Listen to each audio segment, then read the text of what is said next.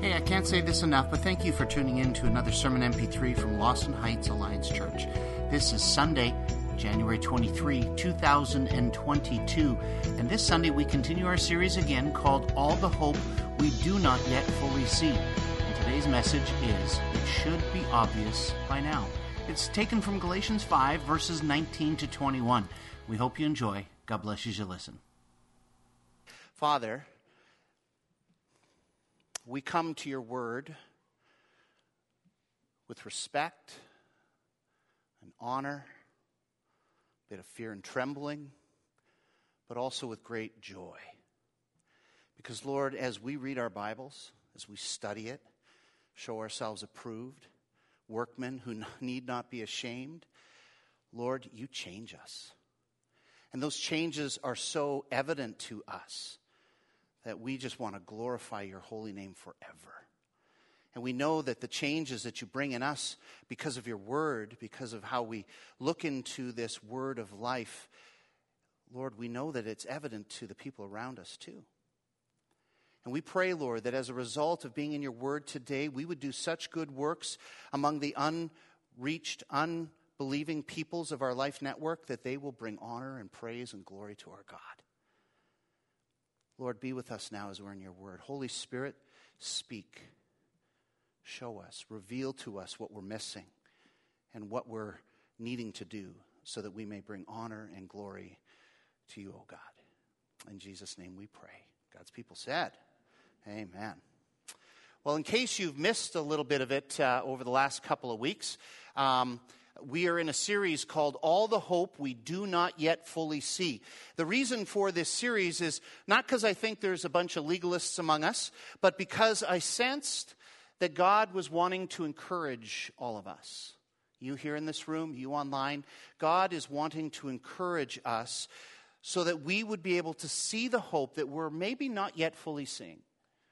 Our series is anchored in Galatians 5 and the Apostle Paul, where the Apostle Paul explains right in verse 1 what it is that Jesus did for us. And then in verse 5, he explains what we're to do to live that out. Let's read it first. Galatians 5, verse 1. It is for freedom that Christ has set us free. Stand firm then, and do not let yourselves be burdened again by a yoke of slavery. Verse 5.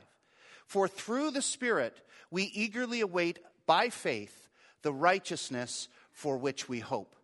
Freedom in Christ is the point of our faith, right?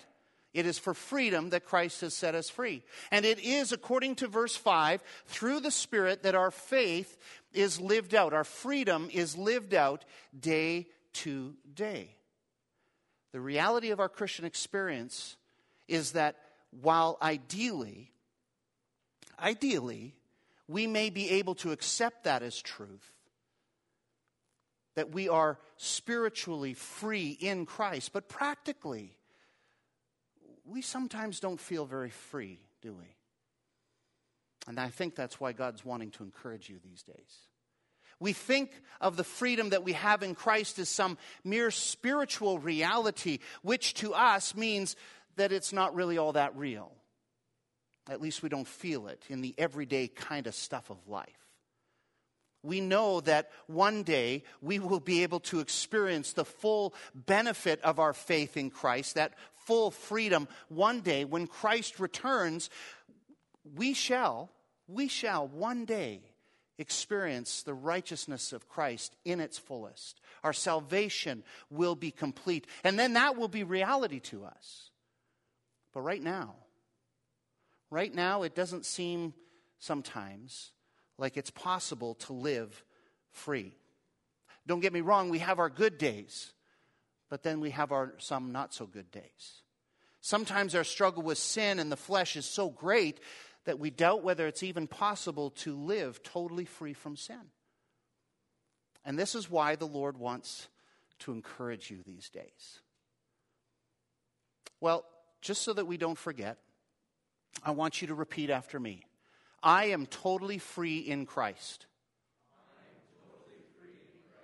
Not partially free, not almost free, not even mostly free. I am totally free in Christ. Can I get an amen to that? Yeah. Okay, today, while we are totally free in Christ, what about sin? What about sin? Well, let's turn to Galatians chapter 5, verse 19 to 21. The apostle says the acts of the flesh are obvious sexual immorality, impurity and debauchery, idolatry and witchcraft, hatred, discord, jealousy, fits of rage, selfish ambition, dissensions, factions, and envy, drunkenness, orgies, and the like. I warn you, as I did before, that those who live like this will not inherit the kingdom of God. First thing I want you to notice is Paul's claim that these acts of the flesh are obvious. And that's our first point. Number one, obviously, sin is still sin. Obviously, sin is still sin.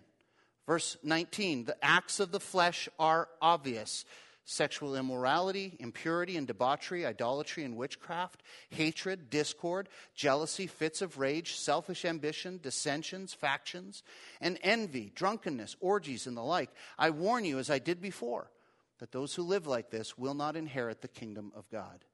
Ugh, that part at the end is pretty heavy, isn't it? I warn you, as I did before, that those who live like this will not inherit the kingdom of God.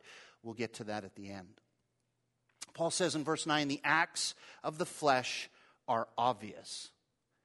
Never in Paul's defense for the Christian's full freedom in Christ does he ever claim that sin stops being sin.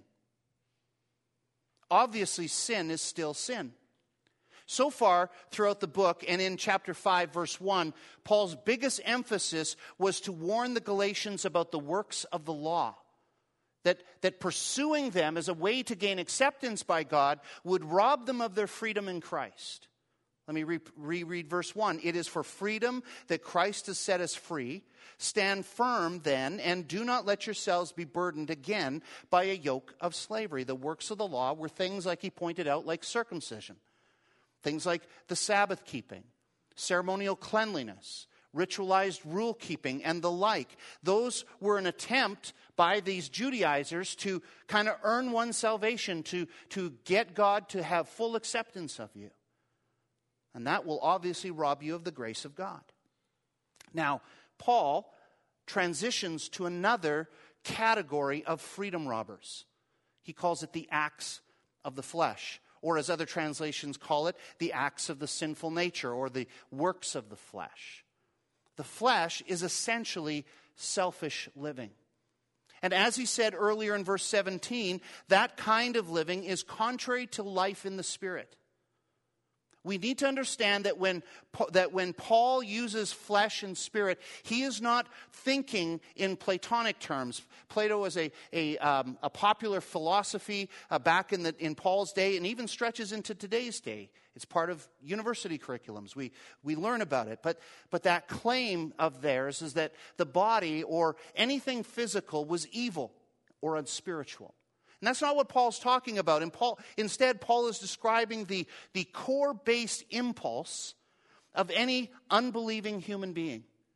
The flesh is the self centered impulse of the human being to gratify our base, unsanctified evil desires.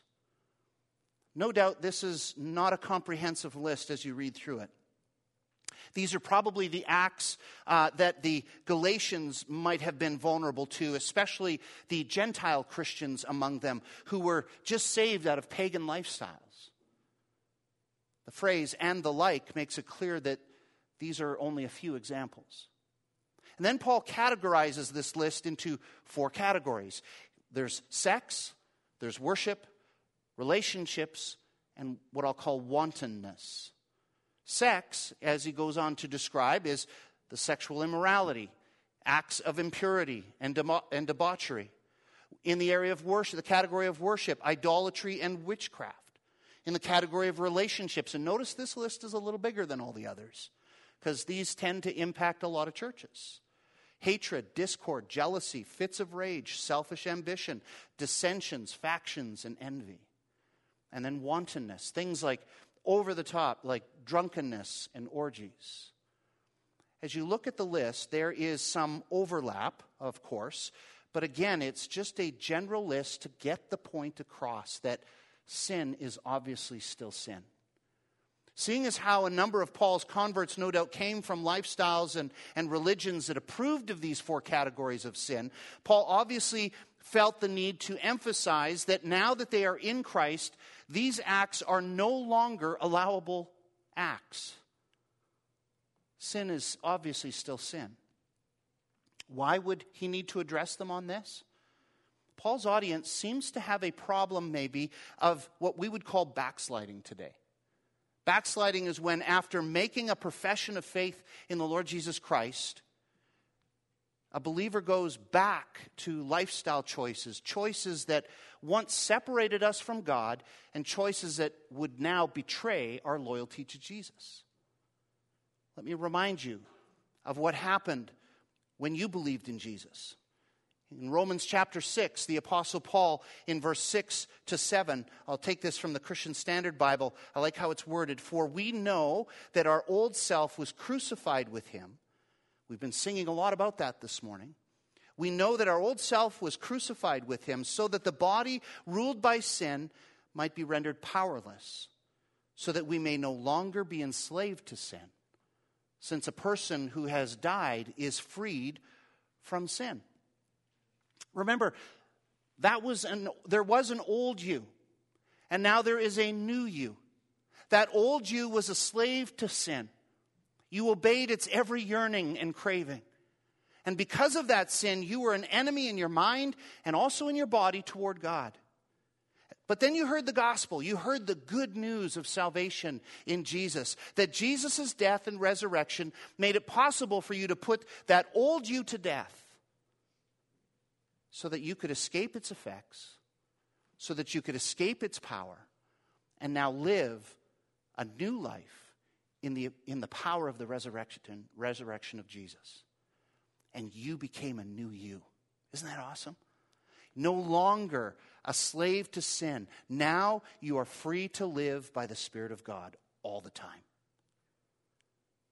Friend, the good news of the gospel is that you don't need to be a slave to those sins that Paul mentioned anymore. You don't need to. Now, Galatians 5:16 says, "If you walk by the Spirit, you will not gratify the desires of the flesh." And if you walk by the Spirit, verse 18, you will not come under judgment of the law. Sin is obviously still sin, but you are now free in Christ to not have to sin. Isn't that awesome? Now, if you walk by the Spirit, you will not gratify the desires of the flesh. Okay, but why do we still sin sometimes? Why do we still desire what that old self desired? Well, that leads to our second point for today. Number two information does not necessarily translate does not naturally translate into transformation. Information does not naturally translate into transformation. Look at verse 18. But if you are led by the Spirit, you are not under the law. Verse 19, the acts of the flesh are obvious. And then verse 21, uh, the latter part, I warned you, as I did before, that those who live like this will not inherit the kingdom of God. If you are led by the Spirit. That if says that it's possible for a believer, for one who has accepted the free gift of God's grace, to not be led by the Spirit, and instead to be led by the selfish desires of that old nature that you used to have. I can tell you over and over again who you are now in Christ. I can tell you about your new identity in Jesus day after day after day. I could say it out loud, and I have, we have together. You could learn it every day that you are free in Christ. You could learn that in, in a sermon. You can learn that in Bible studies that we offer here. You can learn that in your own personal devotions. You could learn that over and over and over again. But, friends, information does not naturally translate into transformation. Just because we read it, just because we study it, doesn't mean it's going to happen. there is still an outstanding if. Look over that list again. Let me turn back to it. Look over that list again and tell me that you, as a believer in the Lord Jesus Christ, haven't wrestled with some of those since you believed. Maybe you're still an ongoing slave to one of those sins or more. Perhaps you're involved in one of the many sexual sins, from porn to sex outside of marriage to homosexuality. Sin is still sin, obviously. Perhaps you're mixing your faith in Jesus with witchcraft or Wicca or some form of divination like astrology or crystals. Sin is still sin, obviously. Perhaps you've given over to fits of rage from time to time, or, or jealousy, or, or gossip, or stirring up some trouble through maybe like things like social media. Maybe it's some social media controversy. Maybe it's theological, or maybe it's just the recent government cover up. Sin is still sin, obviously. Or perhaps you drink too much, or you're a partier. I know you can stop drinking anytime you want, right? Or maybe it's drugs. It's just for leisure, recreational. But sin is still sin, obviously. See, it takes intention to change information into transformation. If you walk by the Spirit, you will not gratify the desires of the flesh. If you are led by the Spirit, then you are not under the law. One of the deficiencies I see in Christian Bible study is the lack of accountability to obey. Uh, not just here, I'm just thinking in general from what I hear through other pastors and other places and from personal experiences. One of the deficiencies I see in Christian Bible studies is the lack of accountability to obey. We usually kind of skip over that part. Why? Because it feels too intrusive. Maybe that's the Canadian side of us. We're too nice. Think of the last Bible study you went to, or the last Christian nonfiction book that is uh, written in order to help you with your Christian walk, or even the last time you read your Bible. Were you, as James chapter 1 verse 22 to 23 says, merely a hearer of that word or did you do what it says? Did you put it into practice? James continues in verse 25, but whoever looks intently into the perfect law that gives freedom and continues in it, not forgetting what they have heard, but doing it, they will be blessed in what they do. You see what, Paul, uh, what uh, James does there? He says it's not just enough to have knowledge, not just hearing it, but doing it that's important. See, nobody's keeping anybody accountable to do the word. In other words, to obey it. And as a result, we miss the blessing of transformation. In our Bible studies, if, if, our, if our Bible studies did keep each other accountable, first of all, I think there'd probably be a lot fewer people that would come to the Bible studies. And that's probably why we don't do the accountability piece, because we really want people to come so that they can hear more about God. But again, that's not the point. As a result, many Bible studies and books, even our own personal quiet time in the Lord, just, be t- just co- becomes a content dump. But content doesn't transform. Obedience to the Spirit of God transforms. Obedience to the Spirit of God is what is necessary. That's why it says that information does not naturally translate into transformation. Number three, point number three be careful what you're living like. Be careful what you're living like. Verse 18, but if you are led by the Spirit, you're not under the law. The acts of the flesh are obvious sexual immorality, impurity, and debauchery idolatry and witchcraft, hatred, discord, jealousy, fits of rage, selfish ambition, dissensions and factions, and envy, drunkenness, orgies, and the like. I warn you, as I did before, that those who live like this will not inherit the kingdom of God. Are you living like the old you or like the new you? Are you living like the spirit led believer that you have been redeemed to be by the grace of God, or like someone who is living to gratify their base urges? My brother in law used to uh, be the director of Freedom in Christ Ministries. He's passed now, uh, just this last year. But their founder, Neil Anderson, in his book, The Bondage Breaker, helps his readers to understand their true identity in Christ. He writes this Biblically and in the eyes of God, you are not a sinner saved by grace. You are now a saint who sometimes sin. Sins. At one time, you were a sinner. But now that you are saved, now that you are saved and your sin driven past is behind you, biblically and in the eyes of God, you are now a saint of His who sometimes sins. My earlier life as a believer, I was told that Jesus died on the cross because I was a sinner. And the benefit of that was I became a forgiven sinner. Before the cross, I was a sinner. But nobody told me that Jesus died on the cross to totally change my identity in the eyes of God.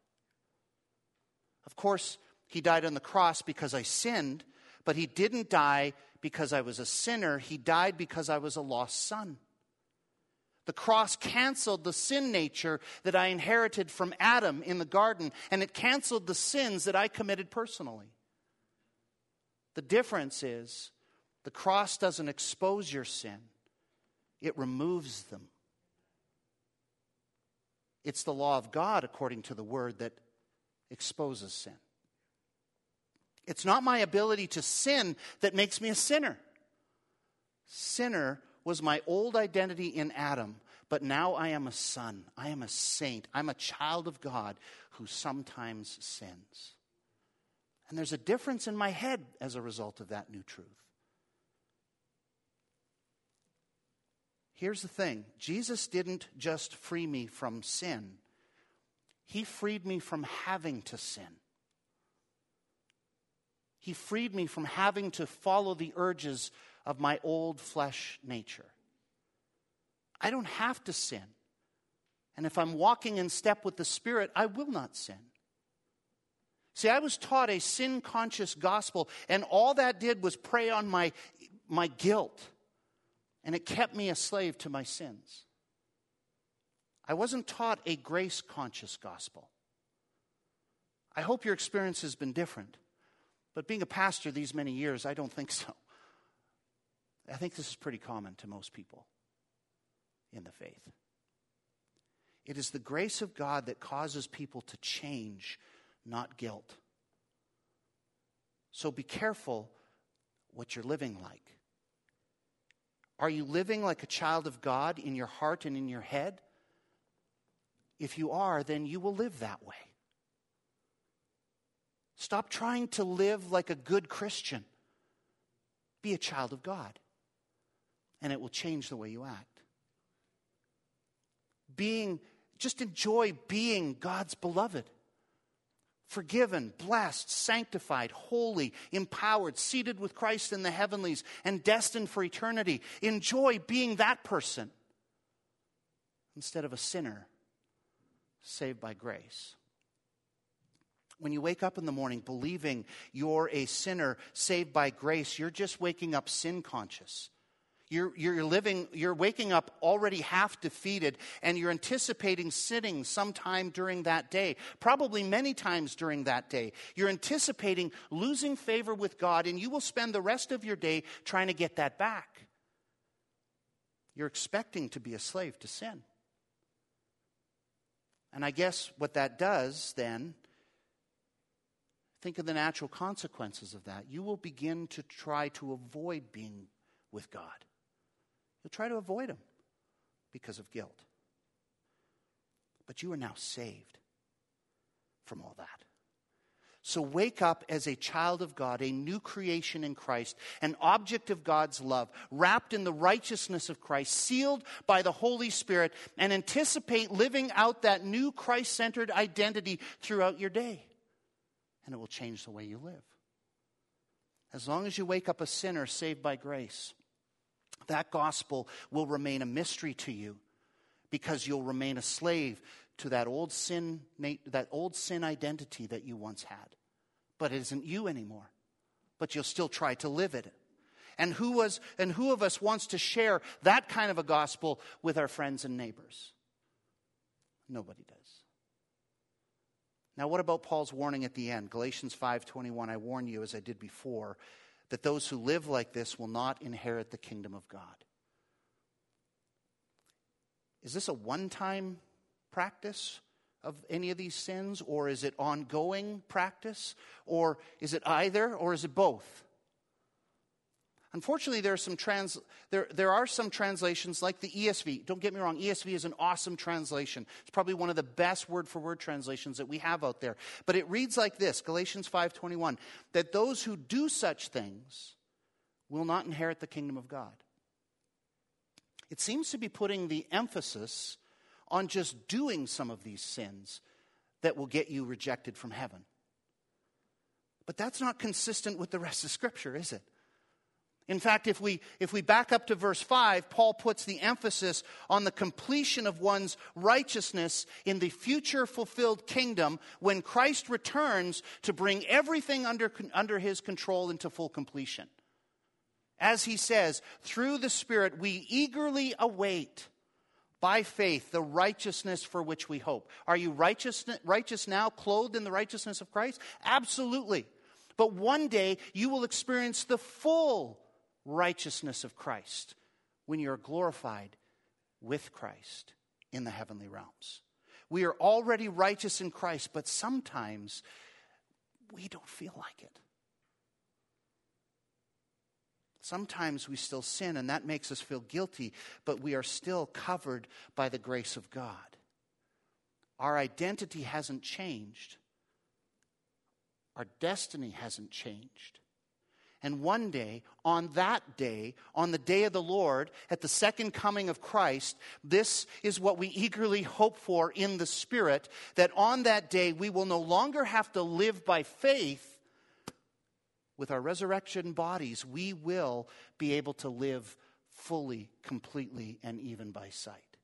Our salvation will be fully complete, and what we are in Christ now will be our full reality forever. Hallelujah. Can't wait for that day. But what do we do in the meantime? Well, it stands to reason then that the NIV translation is a little bit better in this, in this verse here that those who live like this, rather than those who do these things, that those who live like this shows that if one dies living like the old self, living out these sins habitually, then they will not inherit the kingdom of heaven. If you're living out these sins habitually, all that all those lists and categories, then you are not identifying as a child of God. And you don't have any reason to have hope in eternal life if you're living this way. So while a Christian may occasionally get pulled into some of these sins, they haven't lost their salvation. But those who live this way to the end, habitually, continually. They're acting like they are not even saved. They're denying their new identity in Christ, and therefore they will not inherit the kingdom of God living like that. That's a hard truth. That's a hard thing to think of when we think of our friends and neighbors who are living apart from Christ.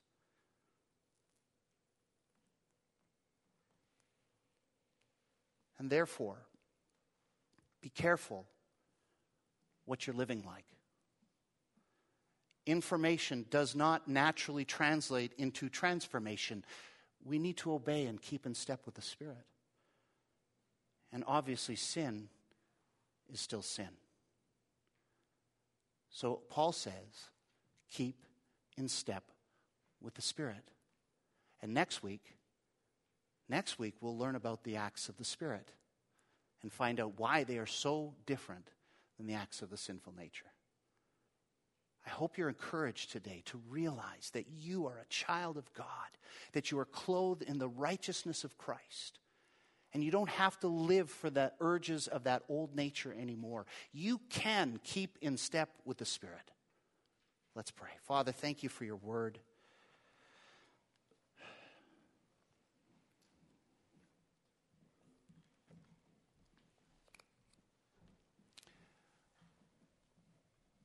Lord, because we live in this world and we are surrounded every single moment of every day with opportunities to sin, with temptations ad nauseum, it is not hard for any of us to get pulled into sin from time to time. But thank you, Lord, that you have put to death the power of that old life that we once had. And that we no longer have to live like that. We can now live totally free in Christ Jesus our Lord. And we have His grace to back us up whenever we fail to. To God be the glory. Lord, I pray for my sisters and brothers here today and online some of them are struggling with some of those lists and categories that Paul wrote about. For some of them, they're occasional slips. For some of them, they're ongoing. They're giving in to them every single day, or at least many days. I pray, Lord, that you would you would bring that stern warning to our hearts today that those who live like this are in danger of not inheriting the kingdom of God. But instead, Lord, help us to turn to the grace of Christ, to embrace this new nature that we have in Him, and to live by the power of the Spirit and His and the resurrection of Christ, and to live truly free as we are we are declared by you. Lord, help our, our acts to match up with our identity. Teach us every single day. Lord, this is why we need Bible study. This is why we need to be in your word. This is why we need the church. So that, Lord, when we come around the word together, we can hold each other accountable. And I know that word is a hard word for people to get and to want in their life, but Lord, help us to want it. Help us to want sisters and brothers to keep us accountable so that, Lord, we walk in the Spirit so that we have people to turn to to say, you know, I'm having a hard time with this. What do I do? What did you do? And help us, Lord, as iron sharpens iron, to sharpen one another, to spur one another on because these days are growing darker. Evil is all around us. And the enemy is striving day in and day out to trip up his, the church and to, to get us to reject Christ. So, Lord, we pray that in this day, we would own our identity in Jesus and we would learn to live like Him. To learn to enjoy this new identity that we have in Christ Jesus our Lord. And to make that the basis of our journey, our Christian walk. In Jesus' name.